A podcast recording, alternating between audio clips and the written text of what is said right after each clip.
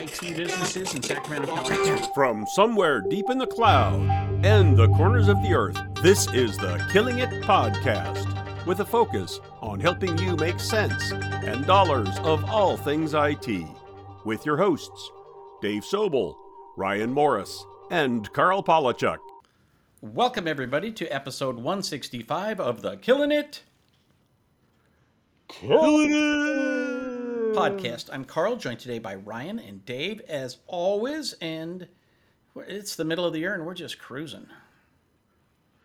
We are. It's time's flying, and we're getting into nice weather, at least in the northern hemisphere. Like it, it's it's good time, good times. It is good But I'm times. gonna- It is. I was going to say, Dave. I, it is good times, but hey, let's slow down for a minute and and and and have a deep conversation because these are the days to enjoy outside. Well, so I'm going to pivot it by saying something nice about the weather, and then something potentially not as nice, guys. What was the worst advice you've ever received?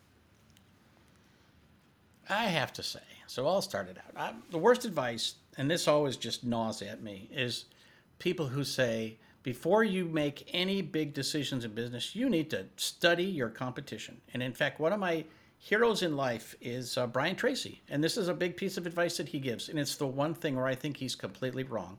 I think every minute spent studying your competition is a, a minute flushed down the toilet.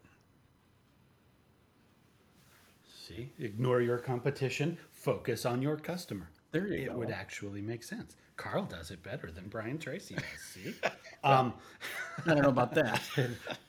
we, and then we'll go back and count book sales and Right. Yeah. whatever, right? Uh, I, I will say, as a youngster um, coming up inside large organizations, I was given the advice to demonstrate your belief in the organization by investing your 401k Oh, in the company you work for? It, yeah, if you are not truly, if you're not a true believer, then you're not one of us and will know. You have to put all of your trust in the organization, or you're not really there. Um, let's just say I started over on my retirement after that organization. So you guys are too practical. I'm going to be the one to have fun with this one, and I'm going to say when if the measurement is longest period of time where the advice has been bad. okay? My dentist when I was 16 years old said and noted that I have a baby tooth that has no tooth beneath it and said, "Oh, we th- you ought to pull this. This is going to be a problem and it's going to fall out." And I'm here to say I am 46, almost 47, and that baby tooth is still in my mouth. it has not fallen out. And so there's no grown up tooth behind it. There is no grown-up tooth behind it. Uh, it I. uh, There's no problem. It's still there. There is no root. It's not hang like it is just hanging out there because it just hasn't fallen out. But from a time measurement of 30 years, that advice has been wrong for the longest period of time that I can possibly imagine. One day you're going to bite into a sandwich and you're going to be like, "What is this?" I'm like, "Oh, the bastard was right." But Karl, I've heard that so many times from multiple den- dentists over the past 30 years. Oh, some and yes, at some point they may be right, but it has been consistently horrible advice. I think a mistake we make as a culture and a society is that we want to romanticize or elevate the, the status of, of, of doctors and dentists beyond what they are. They are very specialized service providers. So, A, standardization is still a good idea, and B, got to remember the business model. What is it that they get paid to do? Oh, wait a second. They recommended me doing the thing they get paid for? What? So I'm just just observing. Worst based on measurement of time. When I was a kid, my dentist uh, used to give out caramel coated uh, candy corn or or uh, corn nuts, caramel coated corn nuts for for Halloween. So you know, it was a little insurance policy for him. That, that, that's what you call marketing. Yeah. Well, gents, are you still using on-prem file servers and VPNs to share files with remote workers? Egnyte is a business-class cloud sharing solution that works more like your on-prem server than other solutions. With a security-first approach to file sharing and collaboration, Egnyte offers multiple options for sharing files and collecting files from outside sources, and do it all addressing data governance and compliance. Want to learn more? Check out egnyte.com slash MSP radio. And when you do, tell them the guys from Killing It sent you. So, our first topic uh, makes it clear to me that I don't always take my own uh, wise advice. The first topic we're going to talk about today is whatever happened to those people in the Great Resignation? Well, we found them. Uh, turns out they got other jobs. Yes, they did. The part that we focused on was they left a job, and we spent all our time speculating well, what are you going to do if you don't have any money? And how can you live if you don't have a job? And all of that. And, you know, we're all smart enough to say, well, maybe that we don't understand what's going on. But instead, we took the ball and ran with it. So now what, what it turns out is going on is for the one of the few times in our history the actual workers had the upper hand and decided I don't have to work at a place where I'm treated like crap and I don't have decent benefits and I don't have decent pay and I get abused by the, the system. I will go find something else that pays more. And so many, many people who have been very reluctant to make a shift for whatever reason finally got fed up enough that they took this opportunity. And so uh, it turns out that many, many people, and we, we're going to link to a article about this, but many people left and really improved their lives quite dramatically uh, as a result of the so-called Great Resignation. Comments and questions. Well, so I got, I'll dive in and go. If anybody's been listening to the business of tech, and I know some of you do, I've been pointing out this data the entire time. There's there has been very consistent employment and staffing data that has shown that while the Great Resignation, you know, it is called been called the Great Resignation, it is much more the reshuffle, replacement, whatever you want to look at it from those other re words. This is about moving to better jobs. It is about worker power against saying, I'm not going to take that awful job when I have other options. The key element that I want to observe to this that, that I think is the is the trend is that too often we separate business from life and don't recognize that these are people that are making decisions as where work is one component of their life and we, the planet, or we, the nation, depending on how you want to measure it, have gone through a collective trauma. And generally, traumas are when you reevaluate larger things. And it was a disruptive moment where everyone could say, is this worth spending my time on? And am I getting where I want to? And if I immediately look around and realize, hey, wait, there's all these other opportunities, it becomes really easy to go there, and thus the transfer of worker power, transfer worker because you already had a tight labor market, got tighter, disruptive moment, boom, here we are. See, and and I do think one of the important lessons in the article that we've linked to, by the way, the source is the New York Times, the grand old lady. Uh, they they write very big and important things, and my first takeaway was, really, you're just noticing this. You guys are literally catching on now that there is a relocation, right? And to, to use Dave's word, um, it, it's it. This is not new, but but my big takeaway from this article was that it affects literally every industry, right? So the, many of their examples, we spend all of our time in technology. Many of the big examples that you've heard are, you know, Silicon Valley, and whether it's the established market leaders or those young, aggressive, upstart SaaS companies, and they're all just reshuffling amongst themselves, right? They are hiring each other's people away with more and more grandiose compensation packages and perks and benefits and whatever. And the examples that they're using are restaurants, pizza chains, local service companies, right? Uh, I think one of the big mistakes that people have been making in the last two years, as this topic of the Great Resignation has been has been blossoming out there, is oh, but not in my backyard right? Yeah, it doesn't affect me either because I'm too small or I'm too specialized or what we do is different from what I'm reading about in the articles. This this HR related problem doesn't affect me. Yes, it does. I don't care whether you've got 2 people or 2000 people. Those people are looking, or if they're not actively looking for alternative employment, they are being approached with offers for other employment. I, I heard, you know, we opened with the worst advice that you that, that we've that we've ever gotten. I'm going to go give some of the best advice that I ever received. Um, you know, when you train your people, you develop, you invest in them, they become much more capable professionals. And I've often heard back from people who, you know, if we train them up, they're just going to leave and go work someplace else. And somebody said to me one time, Yeah, imagine what'll happen if you don't train them and make them better. They'll stay forever and suck. Right. Right? Like that's something that we have to be very careful about.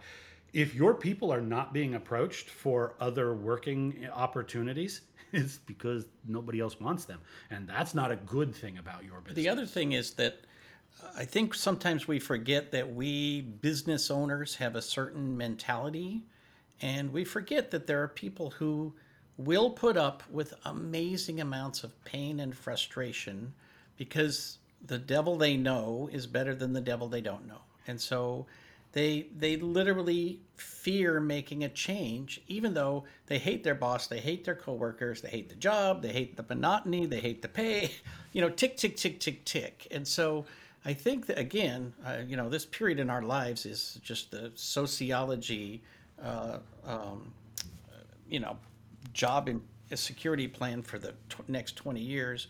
But you know, what made all of these people at once? Was it simply that there was a pandemic? Was it simply that uh, unemployment became so low?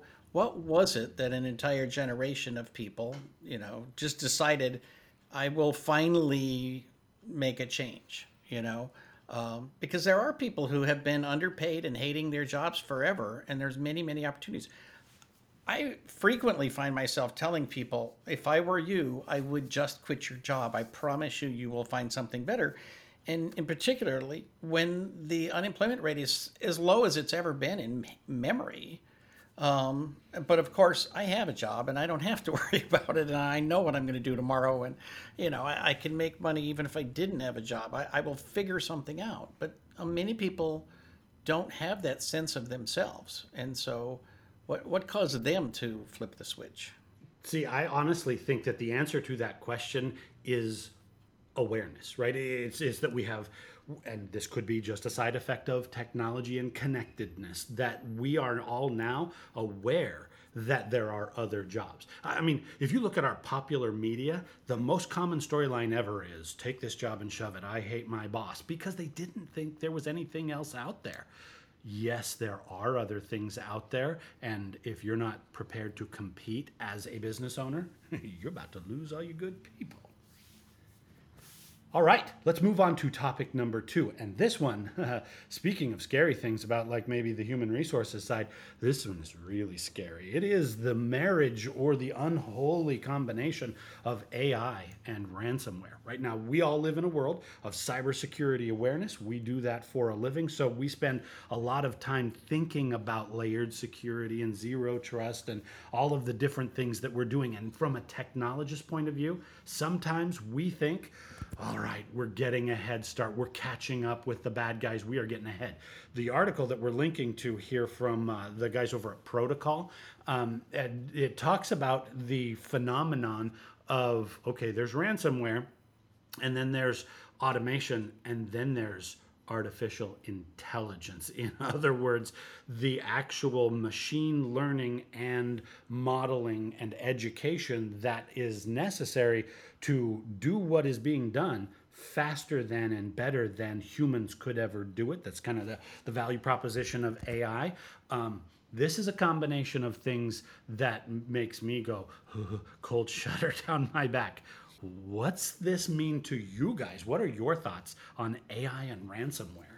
Well, let's observe it's it's this article in particular is talking about the progression of investment that these organizations, particularly when you view them as organized criminal enterprises, i.e., businesses that conduct illegal activities, when you look at them that, through that lens, they continue to take some of their resources and invest it in new talent. So, like a previous example is they've seen the hiring of penetration testers who then focus on breaking the networks. The this is a th- premise that they can take the revenues that they are bringing in now, which continue to grow, and move forward and become competitive by investing in AI. So to be clear, the, this is a theoretical premise, not an existing seeing in the wild thing.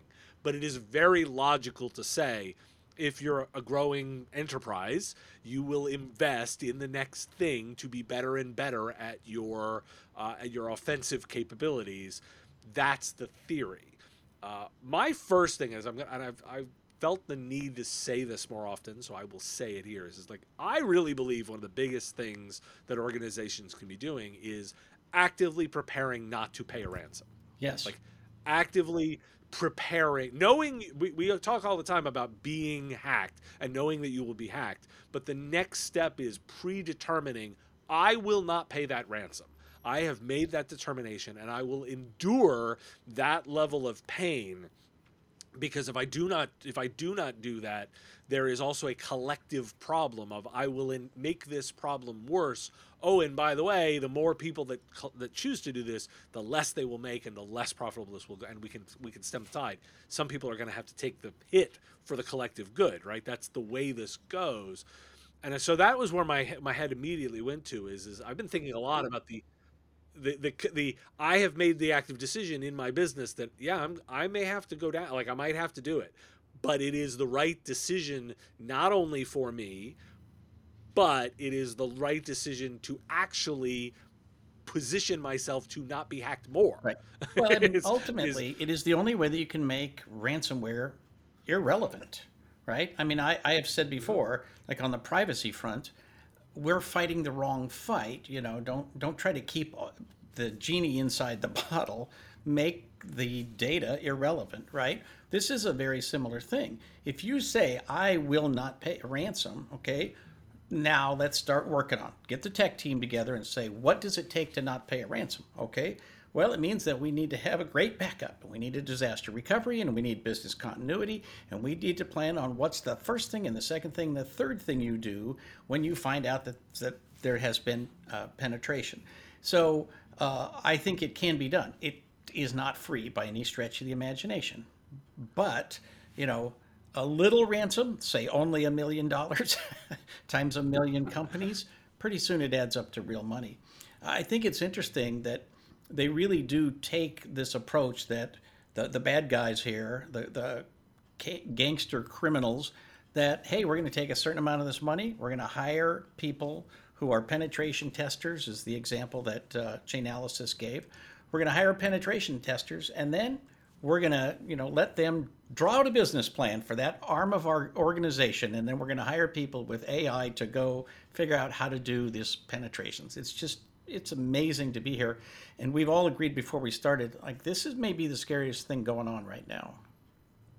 Well, and because if you think about the architecture of cybersecurity, right? The good guys, not the bad guys. The architecture is that we look for patterns in the in the wild. We look for uh, either viruses, other kinds of malware, ransomware attacks. We look for signatures, we look for profiles in the code for repeated attack methodologies and we go oop there's one now we can write a defense to that and then we can put uh, we can put a a piece of automated technology in place that will protect you from that thing See, but the essential premise of AI is mass individualization. In other words, there is no pattern. It will take what is a protocol, a, a potential cybersecurity hack, and rather than run it against 10,000 people to see which of them click and get taken advantage of, they will run that against 10,000 computers with the added layer that says, well, what's the individual profile of each one of those 10,000 machines, and what are they most vulnerable to and most likely to click on and have the bad outcome? And therefore, there is no mass market expression of an identifiable pattern in the attack. Okay, that that's what's problem. You can't do that as a you and me individual human attacker because then it's literally like I, I set up my attack vector, I do my research, I identify what your threats and vulnerabilities are, I customize my approach, and either it works or it doesn't. Well, that's a really inefficient bad guy business model. But if you can eliminate that with automation and artificial intelligence, then literally the metaphor for our industry is no longer valid. There are no patterns to identify and protect against. It's all mass individualization, and that that one makes me go, uh oh. but it's also the case that a lot of the the you know problems literally still amount to human beings making mistakes like they can they can find the people most likely to be frustrated or frazzled or whatever and attack them at the right moment at the right time but ultimately if you do the right thing 99 times out of 100 they all they have to do is find the one out of 100 where you did the wrong thing or you clicked when you shouldn't or you didn't engage a VPN or whatever it might be and they got you. And so it, at some level it is a numbers game but when there's 7 billion people on earth that's a lot of numbers right so. yeah we we have to be right 100% of the time they only ever have to be right once and, and that changes that changes the math I, and I my my little point, and I, I say it a lot, but I think it's important, is we have to continue to reinforce the the thinking that this is a very organized professional activity. Um, Ryan, even in your you, you made, made the quip of oh, it's a guy in a basement. Like we have this stereotype of you know the attacker out there or the or the tech worker or whatever it is as something in their basement like we need to break that down aggressively as technologists talking about this because it is not a vague theoretical thing this is an organized enterprise that is you know even that, that the that Tony Soprano would be jealous of like it is you know because it is so well organized and so well disciplined it is a business and we need to view it as such but we're out of time on this one. So I want to pivot us to the third topic of the day. Um, and I, this is one that, has been floating around a little bit, but I felt like it was it was important with the release of the Supreme Court uh, draft ruling that has re, uh, revisited the Roe versus Wade discussion. That action has brought some real light around privacy rights and personal data, because as thinkers have, have give thought to the how data is used this idea that well if the if slash when if the law changes data that's being collected now would be potentially redirected in new ways. Um, and you know inevitably any data collected will end up on the end of a da- of a law enforcement request for that data. And so if you change the landscape on the law and now make, make an activity that was legal now illegal. You have switched the thinking of the way the data would be used, as simple as uh, period tracking technology that's built into things like the Apple Watch, all the way through, uh, you know, your healthcare records uh, that can be shown to you know to, uh, and you can actually make determinations about you know that that maybe an abortion has happened. This is causing some revisit of that the idea of data minimization uh, was brought up again. And, and gents, I wanted to sort of throw this out and say, you know, as we're revisiting this under the potential civil rights discussion, uh, and I'll link to the article for those at home. What would what say you in terms of, of the shift here on the thinking of the data? interesting thing for me is that individuals still make decisions, and uh, you know, as we move to this uh, sort of like you get to th- this era where you get to choose how much of your private data gets out there. I have more and more apps that are saying, "Do you choose to do this and do you want to do that?" and you know, pick your level and all this. And what I find is I pick a level that is just below what it should actually be. In other words, I then spend a week saying, oh, yeah, you can have one more bit, you can have one more byte, you can have a little bit more, because I want access to this stuff without it being a pain in the neck, right? And so we do. We ultimately trade the, the ease of use with privacy. And so I'm giving up more and more. And you think I am unaware of how this stuff is being used? Take the average user, right?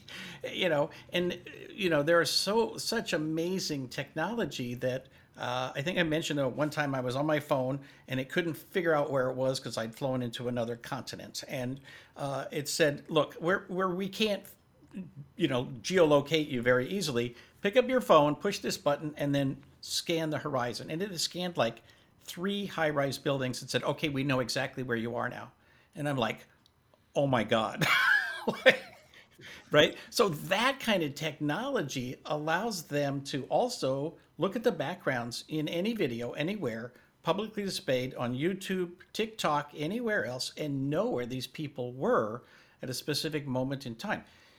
People clearly people don't realize that that is going on, but it can be, and the future is going to allow us to look back and reconstruct more of that data than we can currently do. So I don't know what advice you give to people.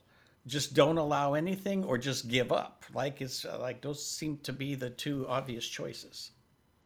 Oh, I'm going to dive in because I have practical advice. And the uh, the practical advice is call your lawmaker and let them know that you think there needs to be a privacy law. If you're an American you do not have a, a, federal privacy law that covers and defines this. If you're a European, you've got a whole set, right? And maybe you want refinement on it.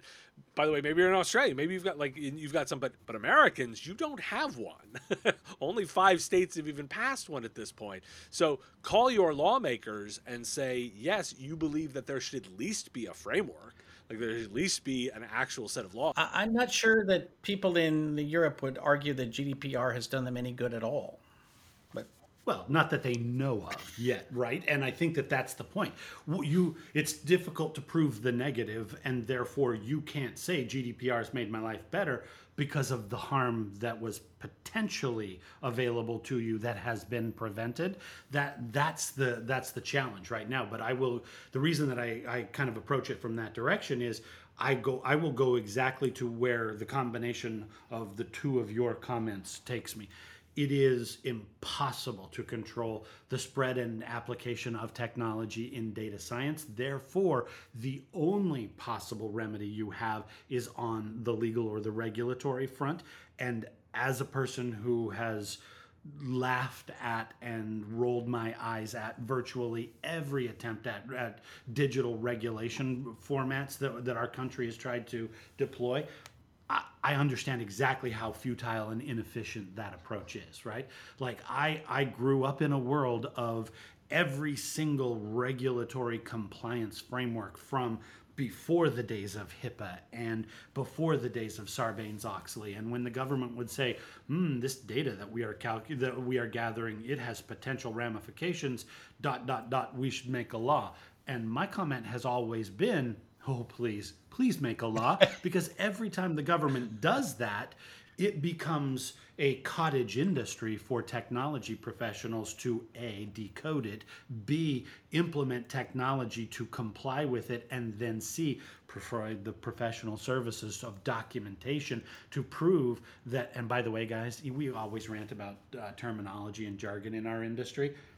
One of my very, very least favorite words that became a word in our industry is the word compliancy. Ooh.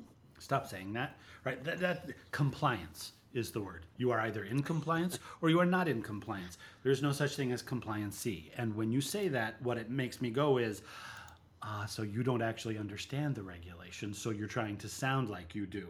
Okay, so don't don't do that. The the reality of it is, again, to to just go back to the fundamentals of technology and the applications that we are using it for, the essential premise of data science is that it can, using machine learning and algorithmic formulas, identify unseen connections in readily available data. That's that's literally the dictionary definition of data science you think you've not put anything out there and i say you as the collective royal you right everyone believes that they have not put data out there that could cause them any problem in the future. Bullshit.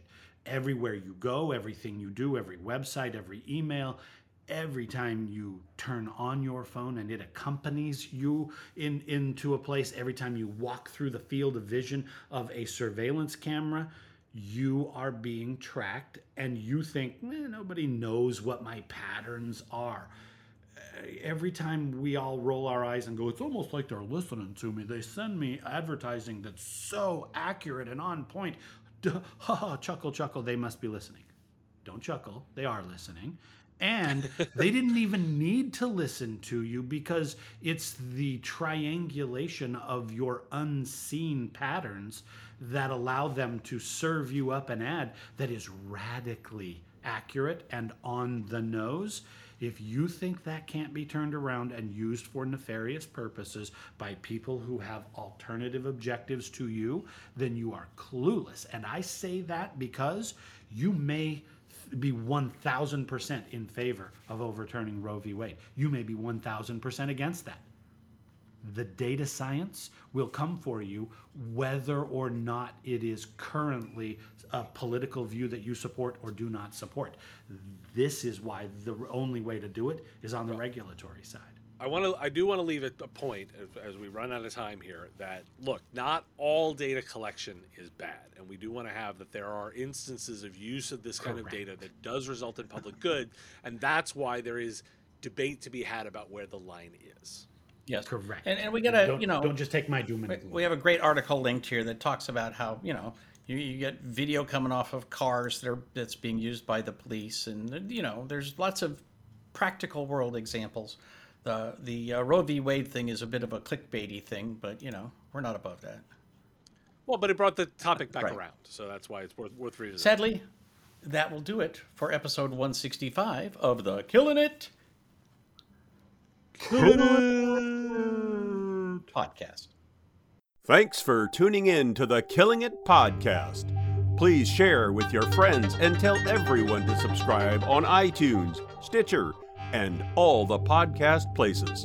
Join us next week and help us keep killing it in the technology business.